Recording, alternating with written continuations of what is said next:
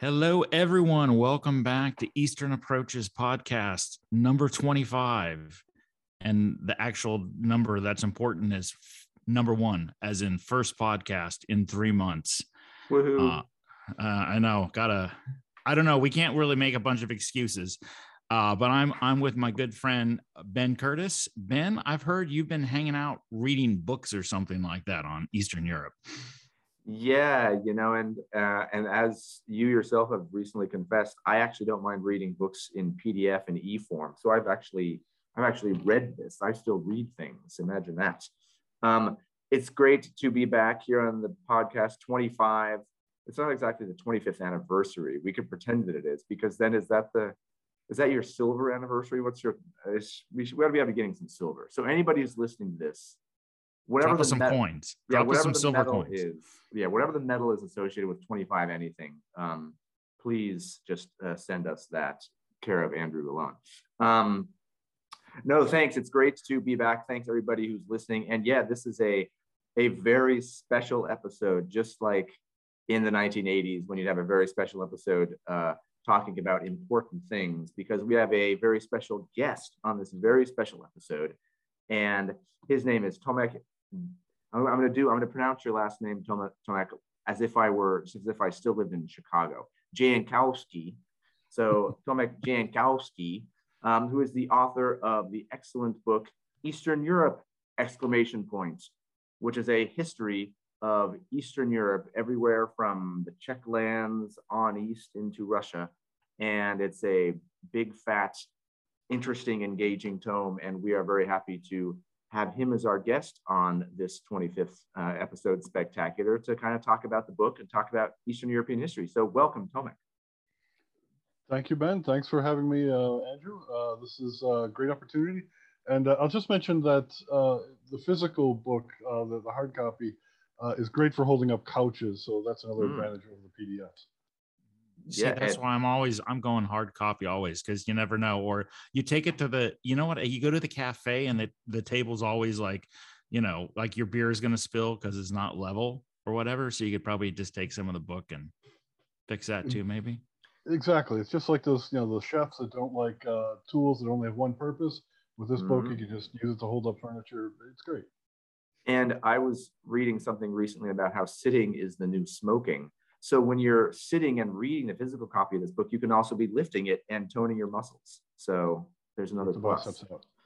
Um, nice, but it, and you know what? It's not just a a um, weightlifting tool. It also has interesting words inside it.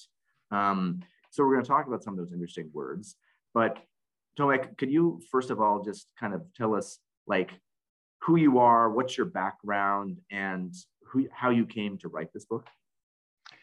Uh, sure. So um, I was born into a family that, on my father's side at least, uh, had a, a recent Polish uh, heritage, um, and uh, you know, 20th century, mid 20th century uh, type thing. And uh, so I, I grew up surrounded by a lot of people in, in communities that functioned that way, culturally, linguistically, etc. Um, and I ended up uh, going to, uh, I was actually going to go to university in Poland, but uh, because of some bureaucracy that fell through, uh, this is the 1980s, uh, the, the communist government uh, Mm. had paperwork issues back then, among other things. Um, so I ended up in Hungary for years, uh, unexpectedly, went to university there uh, and uh, had an amazing experience, uh, learned a lot. And then um, uh, when I came back the first time, um, I started getting a lot of questions from three basic groups. Uh, one of them was um, people who, uh, business people who were looking at investment opportunities. This is the 1990s by now. Hmm. Eastern Europe was changing. A lot of people were looking at what's going on there, what you know, what what what really exists on the ground. Mhm. Um, a second group were uh, those who were interested in the topical, the political issues. Again, what's what's changing? What's you know, what's it like to be in a communist state, and how are things changing? And the third group were people who had you know, grandma, grandpa had come from somewhere and they couldn't pronounce a name, but you know, they, they wanted to know something about that background. They wanted to understand a little bit about um, what uh, what it meant to be from there and what was it. You know, they were they, some of them were doing genealogy and coming up with weird names and things, and they wanted to understand that. So that I, I just decided to kind of ball that all up into an introduction to the region um, and uh, and to uh, just help try to uh, provide the basic uh, doormat entryway mm. for uh, anyone to to look into the region. I'm uh, on the professional side. I'm an analyst uh, in the professional services world. I deal with uh, lawyers, consultants, insurance brokers, that type of thing. Um, but part of that also deals. It's a global scale, and I also have to deal with Eastern Europe. I spend a lot of time speaking to people deal, doing business there, trying to understand issues, uh, investment and regulatory and other issues there. So. Interesting. Yeah. So I mean, you kind of come from the strands feeding into this are not only your own kind of personal heritage, but then your time living in the region, especially at a and living and working, I guess, in the super, super interesting times, including right around the fall of the Iron Curtain. And then, you know, I guess engaging with people back in North America who are interested in it and uh, for their own various reasons, and still today kind of working globally. So I think that's, to me, that helped explain why the book is quite accessible. Like it's, it's, tell me if I'm if I misinterpret, but um, one of the things I liked about the book is that even though it is a, you know, a, a, a substantial tome, it's written so that you don't have to have a PhD um, to understand it, and it's it's there kind of for general audiences. Was that part of the thinking? That was very much a part of the thinking to make make it as accessible as possible, as interesting as possible, and to try to make connections for people to show that, you know, to to to make it easier for them to plug this book mm. into what they already understood about the world, uh, you know, very quickly and, and understandable. Mm-hmm.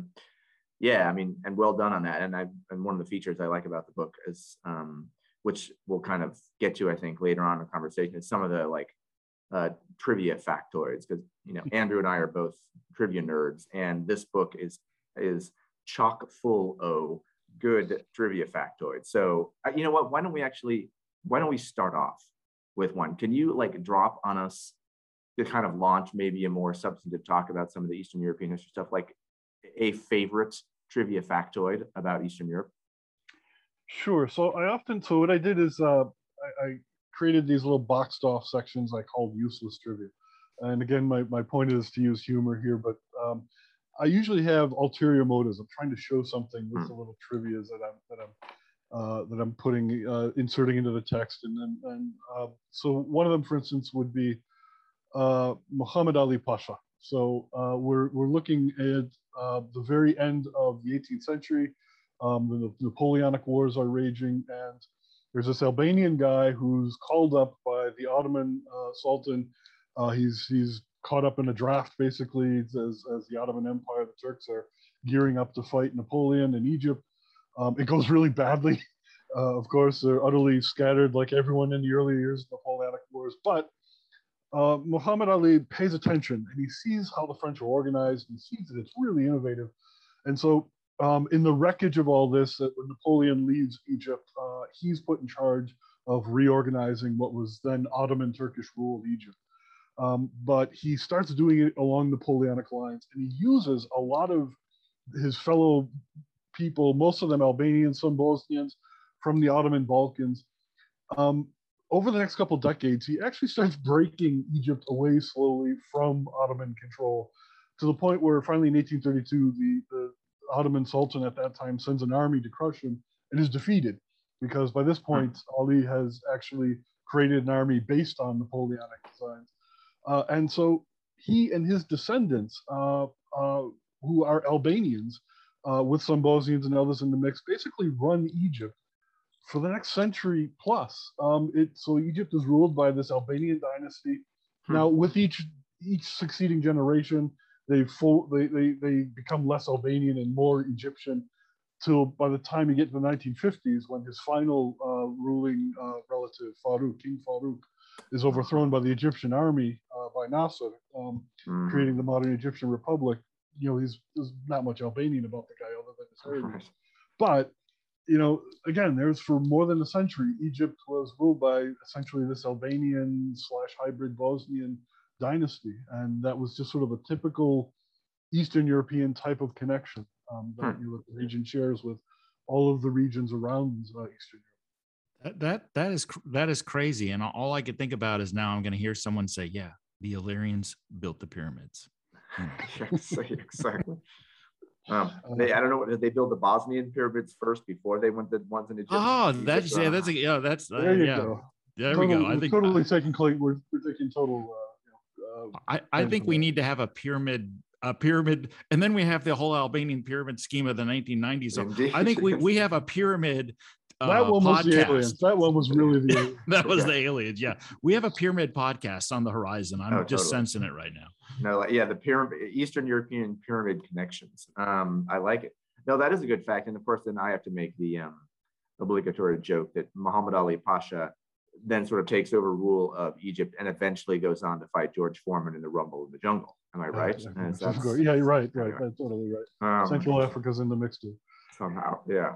Um nice so that is one that is one example of many that we get that we will get to some more of like totally interesting factoids that i bet i bet everybody listening to this unless you happen to be um an albanian patriot did not know that the for a long time the ruling dynasty in egypt was albanian in origin. There you go that's good stuff. Um Okay, I, I think Tomek is definitely going to be on our next um uh trivia quiz thing when we, we Mm. we've done a trivia uh, kind of like Eastern Europe uh quiz thing uh, as a podcast before. We did it live, so you're going to have to get on that for the next one. I don't know which team you'll be on, or you'll just be one of you know it'll be like the three of us versus like everyone else on the internet. Mm. This will be pretty cool. Yeah, you could totally do a stump of the chumps kind of thing where you you th- throw out questions at us. Uh, include, you know, I don't know. Uh, yeah, um, true or false? Um, Albanians ruled Egypt for a century, and I would have said false until that factoid. Um, okay, let's get into a big, big question, which you address in the book, and is something that Andrew and I on the podcast talk about every so often, and that is how do you define Eastern Europe? So, what's kind of the what would you give as a, a um, short-ish answer to what is Eastern Europe? Uh, well, I'll, I'll say that my shortish answer took years of research uh, Mhm. to to achieve. Um, there is no really good answer. So we know that, you know, at the end of the 18th century, um, you have uh, a few, particularly some French philosophers who start talking about this idea of an Eastern Europe uh, as an entity unto itself. It was more than a geographic, and that's really the beginning of this notion of there's Europe, but then there's Eastern Europe, the other Europe, the rest. Um, I defined it as that part of Europe that was consistently um, caught between or connected to um, these other important cultural zones Northern Europe, Western Europe, Southern Europe, uh, North Africa, the Middle East, Central Asia, the steppe in particular. Um, now, with that said, I had to, you know, there were some lines drawn. Um, I, I could, I did not include the Caucasus uh, in, Mhm. in Eastern Europe, even though technically, you know, geographically they're in Europe and they're on the eastern half of it, certainly. But the problem is, is they have they are a microcosm unto themselves. You know, they have a Mhm. history that goes back far longer than any of the other states. But they also were very isolated from many of the events that were formative for places like Poland, Estonia, Albania, Bulgaria. So they, they were just completely off on a, a very different economic and historical uh, thread. So I ended up excluding them, although some of that research, I have some quotes from historians of that region uh, in, in the book as well. But uh, yeah, I tried to look at the the different forces that shaped Eastern Europe, what makes it Eastern European, and and there are a lot of oddities like. Uh, you know that uh, Prague we generally consider an Eastern European city. Vienna is considered nowadays a Western European city. Vienna is east of Prague. Mhm. Uh, it's those kinds of oddities that show up. It's the same thing when you look at Warsaw and Stockholm, you know, on, on a, on a north-south axis. Uh, you know, these these definitions begin to break down. So you've got to look at economic flows, uh, historical flows, uh, cultural interaction. Those are the ways I think that you can best define the area. Mhm. Interesting. And so let me push a little bit deeper on this one. Like, I mean, you mentioned Prague, and it's obviously where I live, and I sort of think about this. So this isn't necessarily disagreeing with you, but how would you um, respond to the idea that um, Prague actually has? Well, let me just float this hypothesis and see where you take it. That Prague, for example, and hence kind of Bohemia, has more in common historically with, say, I don't know what, uh, Western Germany and even parts of France than it does with, say, Eastern Ukraine or Russia. And yet it's kind of sometimes considered Eastern Europe. I don't know. where would you go with that one? Um, I had uh, during a book signing for the first edition. This is the second edition mm-hmm. is coming out. Uh, I had a Polish woman, a very a young Polish lady, who stood up in the crowd and very angrily, with the fingers pointed towards me, uh, in, in, accusatory fashion, saying, "Poland is not Eastern Europe. How dare you call us Eastern Europeans? We are Central Europeans. We are part of the Western tradition." And she's not wrong. Um, mm-hmm. You know, so again, these these um, definitions are not absolute. And in fact, I have a special section, uh, subsection in one of the early geography chapters on um, defining the concept of Central Europe, for instance, and how it's changed radically, even just over the 20th century, um, where at one point in the beginning of the century, it, it, included those lands that both the Habsburgs and the German Empire ruled, which would include the Czech lands. That would be considered Central Europe, Mitteleuropa, as the Germans called it, um, that, that cultural concept from the mid 19th century German nationalism. But then um, you know you have the, the World War and then you have the, the, the, Cold War and Central Europe in the West comes to mean um, Alpine Europe more or less. So Eastern mm-hmm. France. Germany, Switzerland, Northern Italy, um, and the the Iron Curtain very clearly delineated where Eastern Europe was. Towards the 1970s and the 80s, as they have the rise of the rise of dissent uh, across Eastern Europe, the, the Soviet bloc states, Poles, Czechs, uh, Hungarians, Slovenians, Croatians all started reviving this earlier notion of a Central Europe, East Central Europe, for instance. You know, we're, we're the eastern half of that, large, that larger Central European cultural realm. Um, I make it clear that none of these definitions are absolute. You know, when you look at a mm-hmm. country like Poland, there are parts of it that that are much more clearly oriented towards that German focused history. There are parts of it that are much more Baltic facing. There are parts of it right now, as you see around Suwałki and Białystok, uh, where you have that, that crisis with Belarus that are, are much more Eastern Slavic. My wife's family, my wife is from Poland, and half of her family lives right on the Ukraine border. Um, hmm. you know, they're facing crisis uh, for the past several years uh, because of the, the Russian intervention. Um, there, you know, there are a lot. The Eastern Orthodox churches out outnumber the Catholic churches in their town, the town that they live in. Um, so these realms, most countries, Hungary, Romania, um, the Czech lands are, are not so absolutely tied to any of these general mm-hmm. cultural mm-hmm. zones that we've created. And we've tried to, especially in the 20th century, we tried to pretend that these were absolute cultural zones. You were clearly on this line or that side of the line, but they're not. You know, the, the truth is, is clearly the Czechs have a lot of interaction, and not just in the receiving end. You know, as I make clear in the book, I describe how you know the importance of of the kingdom of Bohemia in the Holy Roman Empire, very definitive and, and powerful. It was strong enough that it caused the the it, its succession crisis led to the beginning of the Thirty Years' War. It was that important for the Habsburgs. Uh, so there there isn't this absolute line that you can draw. So a Czech can uh, argue uh, with, with, validity. We're a part of the Western tradition. We're a part of the uh, and certainly the Czech lands were, were a huge battleground for the old mm. the, the, Eastern Church and, and the Frankish Western Church uh, in the early medieval days. So they, they have mixed elements of those traditions baked into their history and their modern cultures. Yeah, and I think that's a fair um, kind of way of helping define what counts as Eastern Europe is that it is a place where um, some of these different civilizations kind of meet and interact and sometimes fit together and sometimes uh, what like um, you know strafe each other i guess in a way that i don't know what southern europe for example you know does have some some of that vis-a-vis north africa and other things but like western europe or or um, in terms of like france say or the netherlands or, or the british isles like not to say there's not obviously kind of cultural cross currents going on there, but it's just a very different thing than you know uh, Czech lands, Poland, Romania, for example, um, Ukraine, certainly southeastern Europe. So I think that's actually interesting, an interesting feature of of defining, and one of the things that does make this part of the world special, and I think one of the reasons why we love it. One of the observations I make um, is that uh, in the in the early 20th century, in particular, it was popular to say that Western Europe is this Germanic Latin realm while Eastern Europe is a Slavic realm. Well, that seems Mhm. pretty clear cut, doesn't it? Um, let's ignore the reality that Eastern Europe is not completely Slavic. Let's just Mhm. put that aside for a moment.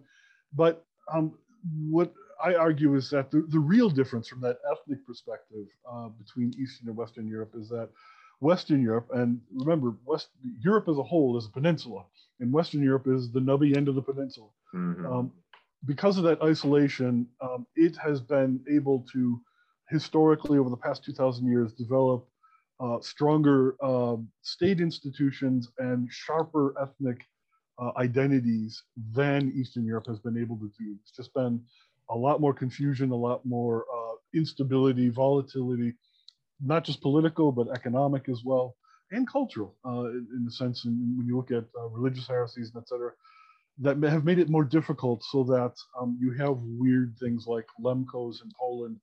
Are they a, really a people or are they Mm. just a subunit of Ukrainians? You know, uh, same with the the Seke in, in uh, Transylvania. Are they Roma- Are they Hungarians or are they a, a distinct people? You don't have those arguments in Western Europe, even though the odd thing is, from a genetic perspective, we're learning that most Europeans pretty much come from the same pool of, of peoples uh, east and west. So there's you know the, the our ethnic identities are relatively artificial and fairly recent Mm. uh, from a larger historical perspective. It's just that Western Europe was able to strong, sharper identities along these lines that Eastern Europe has been able to. Yeah, totally. How dare you say that ethnic identities are relatively recent? We have been Hungarians for millennia. The Hungarian identity will be undying and live forever. Sorry, and that's not just a not a not a shot at Hungarian. That's like a shot at all nationalists anywhere. Yes, Um, um, I've yeah I've had a lot of those fun reactions. I can imagine. Um, so Tomek, uh, because you were you're bringing up these other other like small groups that are in Romania or Poland, uh, I- I'm I'm just curious, what do you know about Kashubians in Poland? Do you know do you know anything about them? Because I've been to that Kashubia land once, and I found it very interesting. And there was this beautiful un, unfinished castle made by some private guy, and I think it's still unfinished. And I'm always like, that's just this weird group like that never comes up anywhere. And I'm like, maybe I'm the only person who knows about them. Uh, my wife, when she was a little girl, her family would take them to the, the Baltic coast, and uh, she has memories of being in shops, and all these people around her were all these adults were chatting in some language that she could not understand. But then the moment she came up to the counter, they'd switch to Polish, and everything was fine. um, the Kashub is uh, so the um, Poland was a dumping ground for a, a lot of groups um, uh, as you had westward momentum from the steppe and when the Slavic invasions happened. And so the growth, the, the, the early history of Poland is this slow development of a state from the central plains that was able to spread itself outward. Um, only relatively recently, really, to the Baltic coast. But to the west, um, there were several Slavic groups in what are today Silesia and Pomerania, and in Lusatia in Germany, they still exist. The, the what they they they called Lusatians. Uh, the the Germans called them the Wends. Um, they call themselves Serbs, uh, but in English they're sometimes called Sorbians or Sorbs. Oh, Um, yeah. A colleague, a friend of mine, John Cox, uh, spends a lot of time uh, speaking with some of the, the local activists there. But there is, there's still a strong Slavic minority just south of Berlin in Lusatia. These are groups that tried to maintain their own independence as much against the Poles as against the Germans. They ended up losing, obviously. Um, the story when I was growing up was that the Kashubs are just a subgroup of Poles, you know, be- Poles with a really funny accent, that type of thing. I I can I can understand. There are times when I can understand Kashub, um, but uh, it it it's very tenuous. Uh, so um, I would say uh, it's it's further Polish and Kashub are much further uh, in terms of mutual comprehensibility than say Czechoslovak. So, Hmm. Okay. Yeah, I was gonna say with uh, the story that your wife told you, I made I had a similar story with my daughter who did a cooking class in eastern Slovenia in the Prekmurje region, the chicken head part. And I asked her afterwards if she made any friends, and she spoke, you know, she speaks Slovenian. She was already going to, I think Nice. she was in first or second grade. And she's like, No, I didn't understand what anyone was saying. And then I thought, oh shit. Yeah. It's like everyone there was probably spe- uh, speaking in their uh, dialect, which which I wouldn't, which I wouldn't know, but I know, but I do know that that if you speak that, n- the rest of Slovenians aren't going to understand you. So that's kind Yeah, of my a- one of those strange things. Yeah, she's from Silesia. Uh, that's where she was raised, actually, and uh, she knows that Silesian Polish, and I, you know, I, I can't. There's some. There's, she can go places I can't go with that. So. the other thing that I was gonna uh was just gonna uh, comment on is you know even Ben and I have this issue. I mean, we- we call our podcast is Eastern Approaches because well well we have a, a reason why because it's named after a book, but it also sounds better than like Central Eastern Approaches or Central Eastern and Balkan Approaches. And I think sometimes when you when you need to condense something uh, for a for a product or a book or whatever, um, you can't have this slash this slash this uh, or, or what have you. I mean, where I live, even it's like I kind of say, oh, I do tours in Slovenia, Croatia, and the Balkans. I could just say I do tours in the Balkans, but then I would have the same thing as like the Polish girl yelling at you. Mhm. Um, and most people would probably be right because I don't really think Slovenia and Croatia, for the most part, are, are the Balkans. So, but but but you kind of have to you, you just have to jump in and start reading something on or learning something or traveling to one of these to to this like kind of general place of Eastern Europe or Central Europe, whatever, and then you start figuring out, okay, this is kind of more Balkans, this is more Central Europe, this is more mm-hmm. Mediterranean Europe, or whatever it might be, and it's really hard to get that across to the general public in one fell swoop, which is why, you know, like Lonely Planet or any guidebook, they always have the Eastern Europe one, but then some of them will have like the Central Europe one or the Mediterranean Europe one or the Balk Lonely Planet Balkans, because those are for people who know more already. And then they're no like, yeah, I just want this Balkan area and I don't, I'm not going to Poland or Ukraine or or Latvia. So, you know, and and they know that. But for the general public, you got to start somewhere, I think. Um, the good news is, no matter what definitions you choose, you're going to be wrong, and someone somewhere will point that out to you. Yeah. Um, uh, I had an Albanian friend who, when he when he first saw my book, his reaction was, "Why do you cover Albania? We're not in Eastern Europe. We're in the Balkans." Um, so Uh-huh. um, Yep. it's uh, yeah, you're going to lose from the definition perspective, no matter what what tack you take. There is no there is no good way. But it's it also speaks to, again, the whole concept of Eastern Europe has traditionally been defined from the outside by others, and uh, it's we we you know we, we we're struggling with the definition exactly because there's never been a good one. Yeah, Mm. and I, I also think at some point maybe m- maybe there'll be less emphasis on this, and maybe people will just talk more about countries. Like you know, no one who goes to Italy says, "Oh, I'm I'm I got a I got a three day week uh, trip to to Western Europe." They're just like, "I go to I'm going to Italy." Right. No one in Western, no one's going to Western Europe says, "Oh, I'm going to go to Western Europe." So maybe maybe mm-hmm. someday I mean, I mean, I hear that now from people. They're just like, "Oh yeah, I'm going. I'm going to Croatia." You know, without the "I'm going to someplace in Eastern Europe," and then they tell you where it is. So I think that's changing and will change. But certainly, Western Europeans don't ever say, you know, they don't ever have to think of like def- de- defining themselves as or defending themselves as like, "Oh no, I'm Western European." No, I don't never met anyone who says Mm. that in Western Europe. Yeah, you don't get bar brawls over that one. Um, Yeah. When I was my very first trip, uh, when I was flying to Poland, I was in JFK. I was maybe 20, 19, 19, 20 years old, and um, uh, I was kind of hitting on a girl who was in a juice stand. And back then, I was a skinny kid and had hair. And there- there was, you know, the police weren't going to be called. I could actually get away with that. But but this Well- hold on, this is a podcast, so you're you know I think you still have hair in, and are skin. Yeah, exactly. You're right. I, yeah, Yeah, my- totally let, me, ripped. let me get my bangs out of my eyes here for a second. Sorry. Mhm. Um, but um, uh, so I, I was talking to this girl, and uh, and I just she said, "So where are you going?" And I said, "Well, I'm going to Europe, of course," which you know obviously impresses girl socks off back then. Mm. Uh, and then we were talked further, and she said, "Well, where specifically are you going?" I said, "Well, I'm, I'm on my way to Poland." Her face dropped. He said, "I thought you said you were going to Europe." This conversation is over. that that's a real thing. Oh, that's amazing to me. Um, man, but there is still that mental map. I think, like, I agree, Andrew, that I think the mental map is breaking down a little bit. But there's still this mental map for Western Europeans and people outside of Europe, where like Eastern Europe is a is different.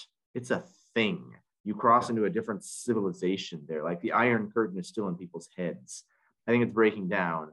but it's it isn't gone yet. I feel like. Well, I mean, uh, maybe, but I mean, some places that let's say that that uh, maybe an average American would think is Eastern Europe or what's in this book. Like any Europe, any German, Poles, Austrians, Italians going to Croatia would never say, I'm going mm-hmm. to Eastern Europe. Oh, where are you going? Oh, down to the Dalmatian coast. Yeah. Like, so like, I mean, like, so I think, I think you, you might be right. If they're like, oh, I'm got a business trip. I'm going to Kiev. It's like, oh shit, I'm going to Eastern Europe. Uh, but I, I think there's certain places in their like Croatia just because of the tourism mm. and the mm. fact that Europeans have been going there for so long. There's no way like they're thinking of that as Eastern Europe. So like they're already like ahead of the rest of the average people by going, well, this isn't really Eastern Europe. Or if it was, like no one thinks of it like that anymore. Mm. Um, I have a quote from uh, Konrad Adenauer, the, the German politician who, who led West Germany out of the wreckage of World War II um, uh, and uh, laid the groundwork for modern German democracy. But um, before the war, uh, he was just a, a, rep in the German Reichstag, parliament, uh, for Rhineland, but um, uh, in Western Germany. But uh, because at that time, Prussia pretty much the Prussian state had expanded to such an extent that it included his his part of Rhineland. He had to travel to Berlin often, and um, uh, he has this quote. Uh, one of his uh, aides said that uh, when he'd be taking the train eastward uh, to Berlin, when, when he would cross the Elbe River, he would say, he would mutter to himself, "Und hier beginnt Asien," uh, here, and this is where Asia begins. Um, mm-hmm. Um, so it's it's been a concept that, that a lot of folks have been struggling with for a while. Yeah. Um, okay, man, we could go on that topic for another few hours, but let me just, I want to bounce off a couple of things you said. Um, move on a little bit. One of the things you said, Tomek, which made me laugh, um, and I can't imagine why uh, you might occasionally piss off the you know the nationalists because you said you described Poland as like a dumping ground of peoples in history. Well, I can't imagine why they would be upset about that. But then the connection that I'm making is it something that struck me in the book um, was when you you described the the Pole the Polish tribe's decision to occupy the territory that became Poland as one of the 10 worst decisions in history. And we were kind of talking earlier about, you know, how Western Europe is at the end of the peninsula and Eastern Europe is is a thoroughfare and Poland is like the, the most thorough of the thoroughfares, kind of wide open. And that my thought there is just like geography influences history, obviously, which is one of the reasons why I think you described that ter- terrible decision to like make oh let's let's make poland here because it is a thoroughfare um, um yeah go ahead sorry. yeah and then and so talk about that but then the other thing i was going to ask you about is mm-hmm. is um, if if there's other interesting turning points that you would cite as in the history of the region that you think are particularly fascinating um, okay, so first, um, I can't take uh, credit for that that quote. That's actually a quote uh, from uh, I believe her name is Lipniacka. Uh, she has a, a, a very uh, really nice little intro to Poland uh, book, um, and she talks about uh, this is this legend, uh, pre-Christian legend mm. among the Slavic peoples of three brothers, Lech, Czech, and, and Rus. Mm-hmm. Um, Lech, the the early Polish tribes are called Lechitic tribes. That's why it's a common name like Lech Wałęsa today. Mm-hmm. Um, so the three brothers, these three Slavic brothers, are traveling along Czech comes across a clearing and he's like, this is great. And he, he founds his nation, becomes a Czech nation there. Uh, Lech and, and the Rus continue on and uh, they come to another clearing, but there's a tree and there's an eagle. Um, and the eagle has blood on its feathers. It's a white eagle, but it's got blood on its feathers. And Lech decides, well, this is a sign from the gods. I'm settling here. And he creates Poland. And then the Rus continues east. Um, that's the legend. And she recounts this legend and it says, you know, Lech's decision has got to be counted as one of the worst mm-hmm. decisions in history, um, because, as you say, uh, if you're coming, so for 2,000 years, uh, there's this great, it's called the Pontic steppe, the Great Steppe, the Russian steppe, uh, the Mongolian steppe, uh, the Central Asian steppe, the, all different names, it's all the same thing. It's this big rolling grassland that stretches from northern China and Mongolia through Central Asia, Kazakhstan, Kyrgyzstan, Uzbekistan, and then across southern Russia, the Volga region, and across southern and central Ukraine, and then kind of peters out right near the Romanian border on, on the northern Black Sea. There, for 2,000 years, there was this huge uh, conveyor belt, I call it, of humanity, of people being pushed by the civilizations, China, India, Persia, that were fed up with these nomadic steppe peoples and pushing them westward into Europe. Um, and, and a huge number of modern Europeans, including Germanic peoples, Celtic peoples, they came from that steppe. They were all part of that, a product of that. And in fact, you, you know, uh, in Poland recently, there's been some discoveries of uh, Celtic settlements near Kraków, uh, archaeological findings. Uh, so uh, if you were on that conveyor belt, um, and then uh, you basically had two options when you got to Europe. You you were confronted with the Carpathian Mountains, which form the sort of stone fortress right dead center surrounding what is today Hungary and parts of Slovakia and, and Romania. Um, you could go northward through Poland and Germany, or you could go southward into the Balkans. That was it, which means both. That's why the Balkans and Poland and Germany have these extremely mixed uh, ethnic uh, heritages. It's, it's just impossible to untie them uh, from this constant flow of humanity. And that's Iranian peoples, Turkic peoples, uh, Finno-Ugric peoples like the Hungarians, but others as well. The Celts, like I said, uh, others, they all came flowing into Europe through these, these two mechanisms. So um, uh, yeah, so the, being a nationalist in this part of the world, you, you have to be really extra hard headed about it. Even dumber than nationalists in other parts of the world, in my, in my you, you got to go that extra mile. Mm-hmm. Well, and and I'm thinking if you're if you're like, oh, let's avoid the Carpathian Mountains by going south to the Balkans. Gosh, exactly. there's no mountains there. That sounds like a winner. Well, that'll be like we'll get to, we'll get to wherever we're going super fast now on that route. Exactly. Um, but yeah, so okay, let's let's um, take uh, Father Lech's uh, decision to to found Poland, where he saw the the eagle, as one turning point. And are there some other like interesting turning points that you might cite? I think um, an important part of uh, a definitive element of, and one of the things I really try to do with the book is this should not not just recount names of battles and generals and kings and that type of stuff, you can get that online, Wikipedia, mm. that all this, all that stuff. I'm really trying to show what it meant to be somebody living in through these times, to show what did it mean to be Hungarian in 1500 versus in Italy versus a German versus an Englishman.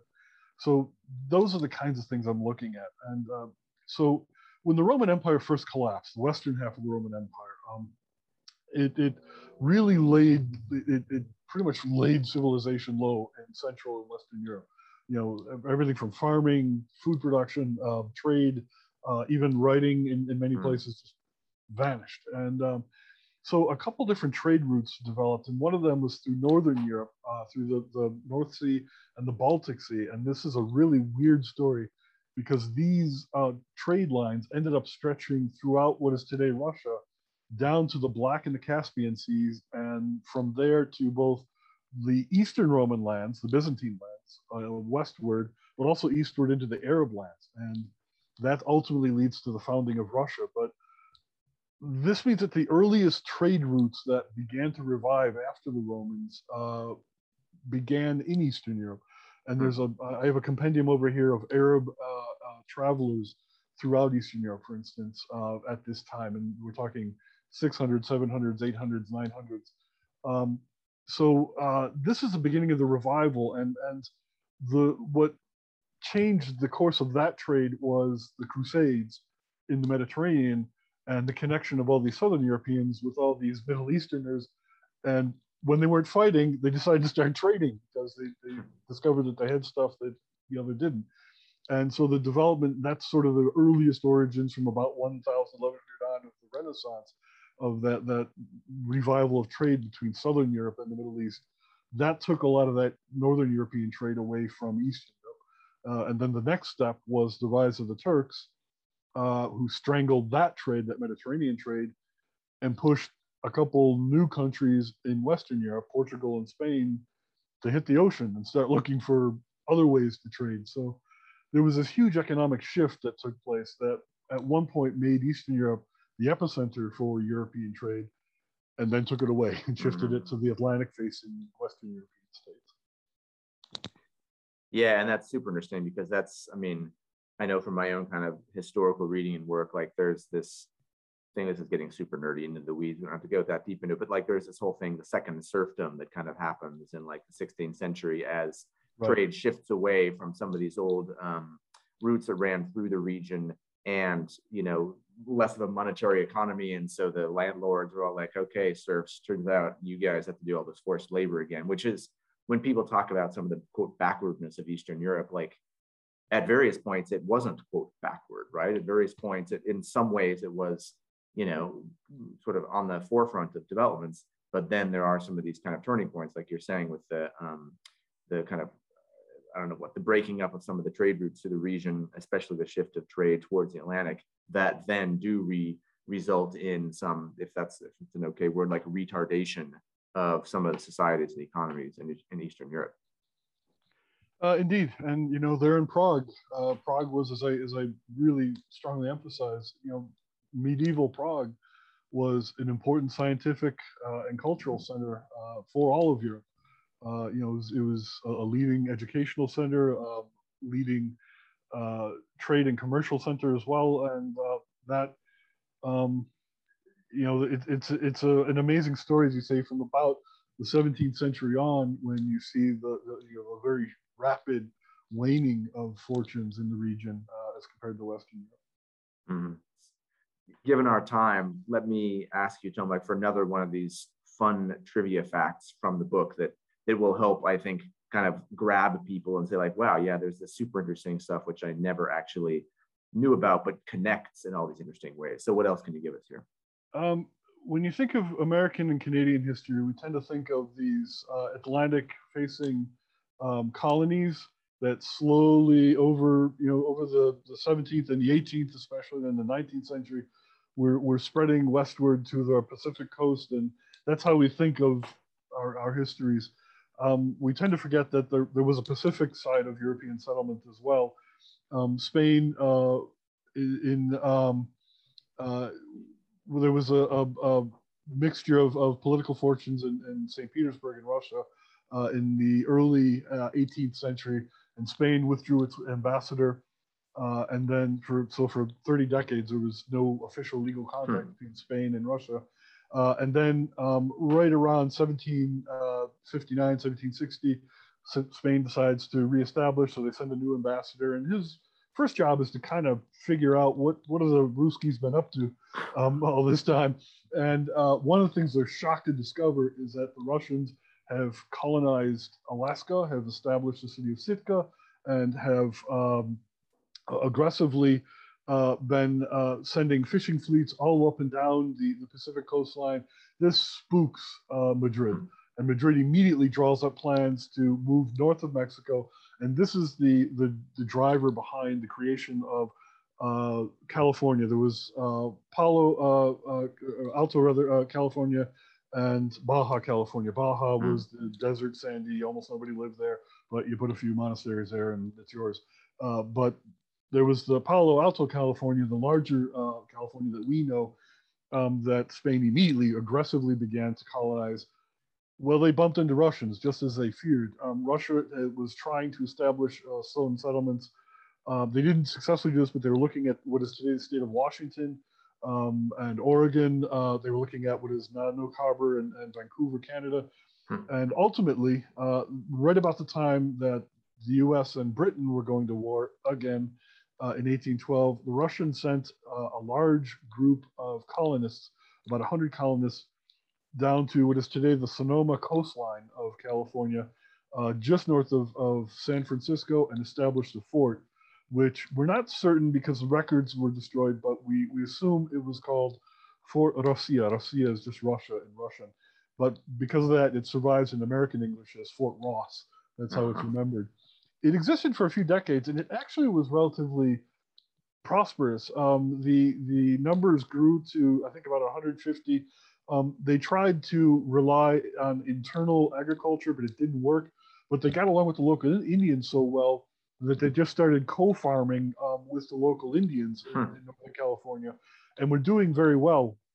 Uh, and this went on uh, until uh, I think about 1829 when the problem was that uh, Britain, by this point, and the Americans were starting to push closer. There were a lot more explorers showing up. There were warships showing up, uh, and the Russian government decided it just was too far and it was it wasn't tenable.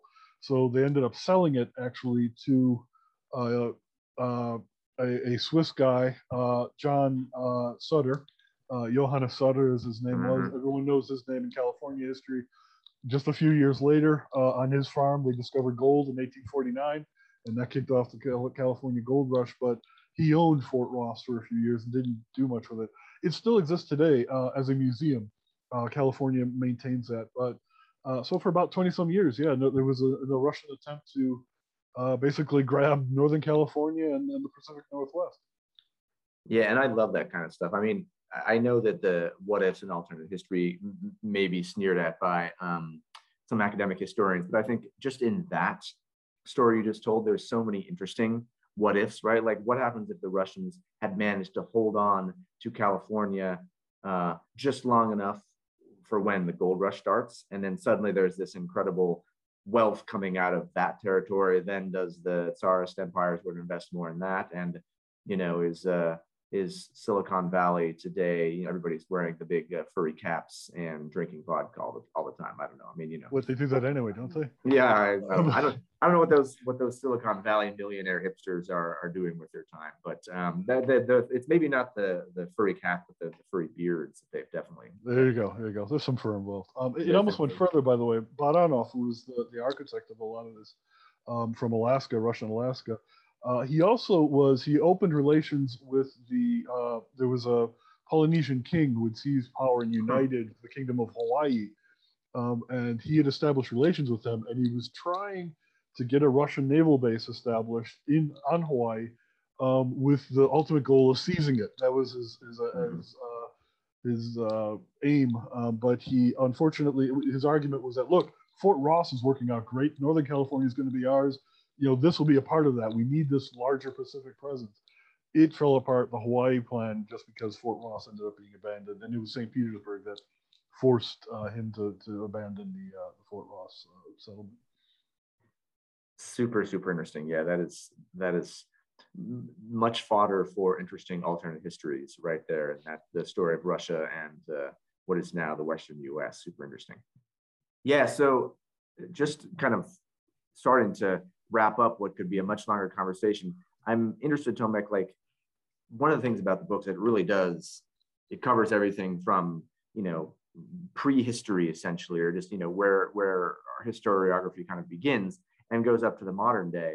Um, and not only is it that expansive in its kind of um, timeline view, but it's also quite expansive in its geographical view. And so I appreciated that you're like managing to include in each chapter, usually like, oh, there's a little bit about Montenegro. What the heck was going on in Montenegro? I mean, nobody writes about Montenegro, right? Or, you know, like we were talking earlier about some of the these smaller peoples who never ended up forming nation states, that kind of stuff. Like they get their little bits. Um, and so with this pretty expansive purview, I found myself wondering, well, actually, what's Tomek's favorite like place or period? So, you know, the the cheeseball question is if you had a time machine, where and when would you go back to in Eastern Europe?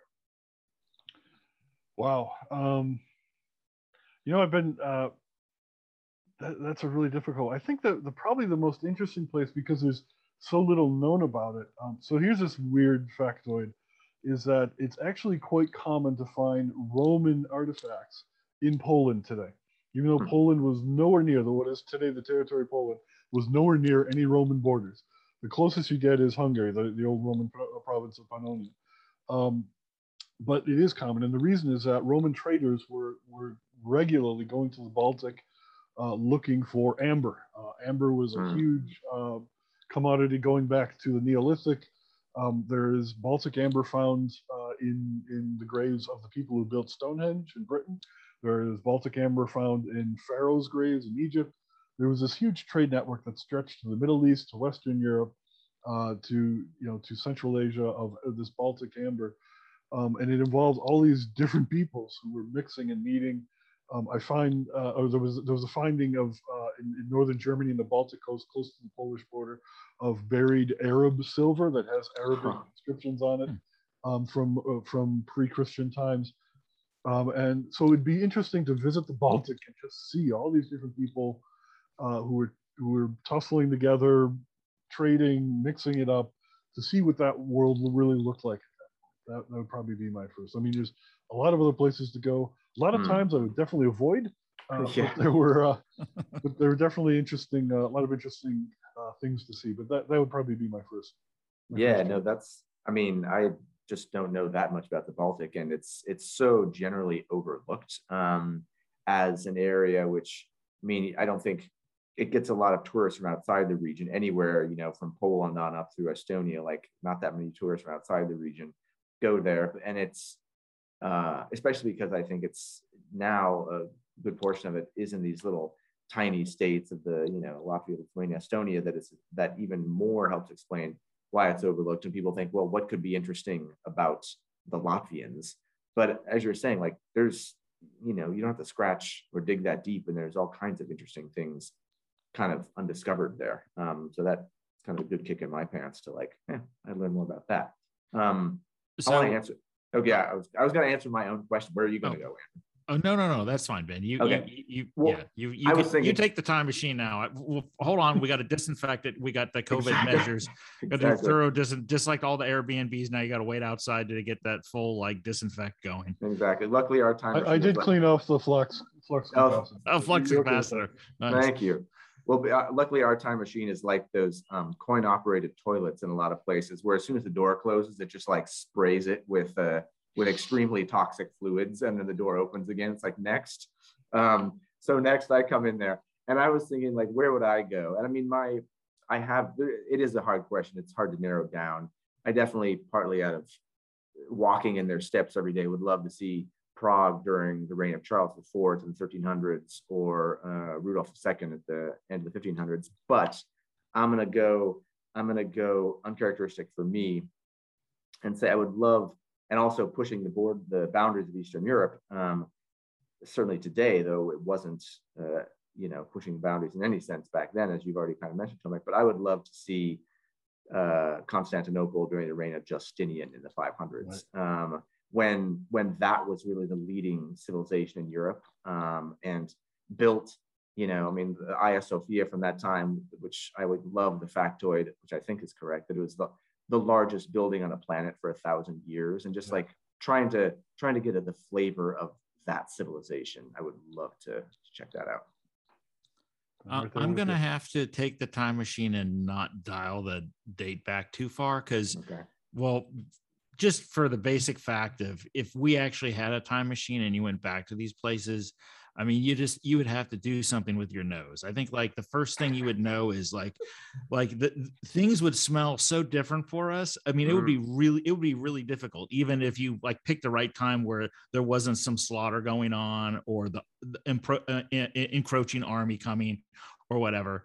Uh so i'm gonna i'm gonna i'm gonna go real short on the history because I always want I always wanted to see Europe in what I kind of think would have been the golden age of travel in the 20th century, would which would have been the 1960s. And because I spent so much Oh. time in, I've spent so much time living and traveling in in former Yugoslavia. I'd I would say I'd I'd I'd want to get a rental car and just drive all over Yugoslavia in the 1960s, and then then I could like compare and contrast. So I know it's kind of cheating because it's not really going back mm, that far, Okay. but I'm probably guaranteed to have a better time and like probably eat and drink things that like my body wouldn't mind putting inside of me and it wouldn't so- smell so bad and and it just I just I've read all these old travel books from that time period and I I kind of I kind of want to see it for myself. You know, this um, it's kind of interesting that there are. I've seen discussions between people who are my age and older. Uh, clearly, I'm, I'm barely out of my 20s here, but uh, Mm. people who remember the old Yugoslavia or, or who were raised in it, um, and the discussions they have with their kids, and just how really different it, it was, you know, from today. Not just in terms of the technology, but in terms of culture, in terms of cultural accessibility, and how different groups uh, thought about one another, or at least from an official standpoint. Um, it, it really was a different world. So it's it's not really very far fetched. We have the same uh, in our family. There are those of us who remember the communist years in Poland, and I have some younger family members who don't. Um, mm. And you know, for them, Poland is a very different animal than it was in the 80s and 70s. Yeah. And Andrew, you're I I respect your choice. I would love to go back to Yugoslavia in that time too, yeah. but also from the kind of purely um, practical thing, like you started off with, if you went back to that period with a time machine, your life expectancy would extend well beyond the age of 30, which where both Tomek and I were going, yeah, we'd both be dead by now, even though, you know, we're only in our middle 20s, but, you know, we might, or we don't have a few years left. So you, thanks to sanitation, you could not only endure some smells, but you'd get to live longer and to enjoy it longer. So yeah, Okay, so uh, so let's get rid of the time machine uh, for for my for my last question. Just with uh, with with modern technology and transport, where we where have you been recently in Eastern Europe, Tomek, or where are you? Where what what's on your? Do you have like a like here's what I want to see that I haven't seen yet list? Just curious of either where you've been recently or and places that you really want to check out that you haven't checked out yet. And um, obviously, um, Slovenia is going to be on that list, I'm sure. of course, it was, it was number one. It was number one, totally number one. Um, actually, I've hitchhiked through Slovenia, and uh, I didn't. I was coming back from Italy, so I was I was a student in Hungary, and I was coming back from Italy, and my thought at the time was, it's just it's in the way. I have to get from get from from Venice to Hungary. I got to go through Slovenia and or Croatia. Um, it, it, was absolutely amazing. I really, I really enjoyed it. Ljubljana was uh, just an unexpected jewel.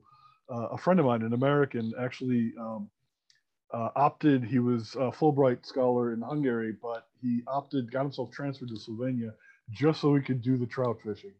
he was he was obsessed with that. So, wow.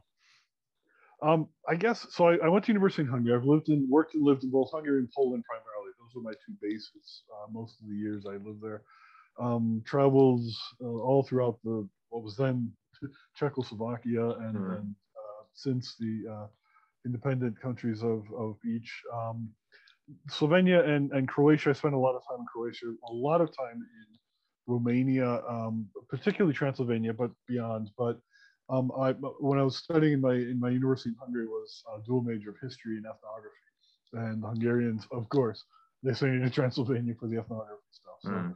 Uh, I've spent a lot of time there. Um, I would probably the place that I would, uh, the place I'm going to be going most. Ain't going anywhere this anytime soon right. until the whole COVID thing finally dies down. Uh, but uh, southern and coastal Bulgaria are places. Um, I've been slowly dabbling with Bulgarian over the years. I've, I've, been learning just because it's among the Slavic languages. It's so interesting. It's so unique uh, because of its background, its history. But um, uh, but also just because Bulgaria, as their as archaeology is getting really serious in recent decades, they're really coming to appreciate that this is the ground zero for you know early metallurgy, early hmm. urban development in Europe. This is it. You know, this is where where a lot of it started. So there's a very clear line drawn between the Near East, the Middle East, and the earliest civilizational inklings, um, embers in Europe, uh, and, they, and they happen in almost mostly in Bulgaria, Thrace, you know, in Turkish Thrace, Greek Thrace, but Bulgaria. Uh, so I'd really like to. It'd be a great thing, like to take a summer off and just do a, a archaeological tour of Bulgaria, and wouldn't hurt to spend some time in the Black Sea coast. That that wouldn't hurt. Uh, mm-hmm. You could do worse. You could do worse. Some wine, some nice flowers. Why not? Absolutely. I'm married, so I won't mention the women, but some wine, some nice flowers. Uh-huh hey, what happens in Bulgaria? No. Um, um, awesome. Well, uh, Tomek, thank you so much for being on the podcast. And I definitely want to recommend anybody listening that uh, if you want to dive into a highly readable, um, expansive history of Eastern Europe, Tomek's book, Eastern Europe, is a great place to start. And where can people get the book, Tomek? They can find it on Amazon everywhere. It's Amazon is probably your best place. Um, I know that. Uh, so this was actually published. Uh, there, there, are two publishers involved, and, and, we have kind of a new distribution network. So um, look look at a bookstore near you. But Amazon's probably the easiest place. The easiest, yeah. For better and for worse, the the Amazon juggernaut uh, is is one stop for everybody. Um, Cool. Well, it's definitely worth checking out that book. Thank you so much for all your work on the book because I know that is a major, major undertaking to do. So, and well done that you turned out something really interesting and fun and, and educative, I think, in the best possible way. Oh, Ben, Andrew, thank you for having me. This has been a really fun discussion. And and I and I hope you'll come back when we do kind of our pub trivia night. Uh, you know, because then you, I mean, you just, you know, kind of, you get your own drink where you're at, and we get our own drinks here, and and we we all will all write questions, you know, and then we'll go through. And we we did this once and had a great time and, and got some good interaction. So we're gonna invite you back on, you know, uh, whether you whether you want to come on, I don't I don't right, know, but right. if, you want to come on, it'd be it'd be awesome to have you because uh, I, I have a hair you, appointment that day. Yeah, exactly. Yeah. exactly. Make up your own excuse. No, that's awesome. It'd, be fun. I, would I'd love to try it. Cool. Well, thanks, Tomek. Uh, thanks, Andrew. Thanks, everybody, for listening. And we hope to catch everyone again soon on the next episode of Eastern Approaches, whenever that might be, sooner rather than later, we all hope. It'll be less than three a three month wait time, you know. This, you know, this has been kind of like Stranger Things season four, you know. People, I'm sure they're like, it's coming, it's coming. No, it's not. Maybe it's coming next summer. Who the hell knows? So we're gonna try to we're gonna try to get the the episode 26 out the door a little bit more quickly. Uh, uh, I hope. I think we hope.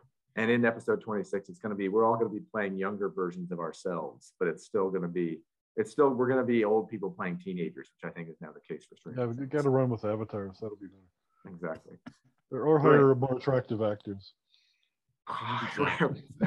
and thank God it's a podcast, right? So no yes. one has to know. It's no one only hear us.